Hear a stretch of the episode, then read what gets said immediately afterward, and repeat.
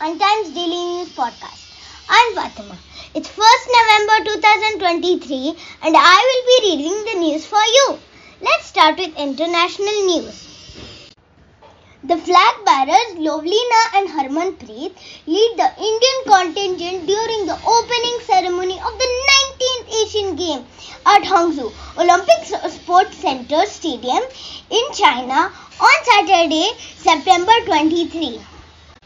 After losing to South Africa in Rugby World Cup final, New Zealand cricket team is looking to avenge their defeat despite the recent losses in cricket.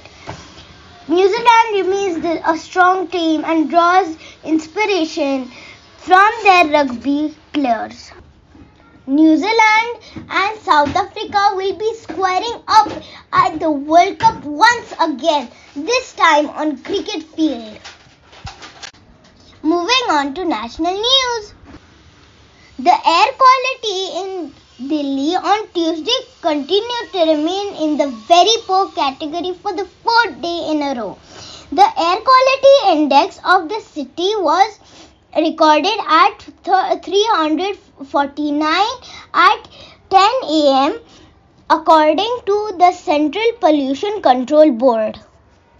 Union Power Renewable Energy Minister R.K. Singh yesterday said renewable energy sources can supply 65% of the world's total electricity by 2030 and as much as 90% by 2050. Currently, he informed that around 80% of the global population lives in the countries that depend on fossil fuel imports, totaling 6 billion people. Now, some local news.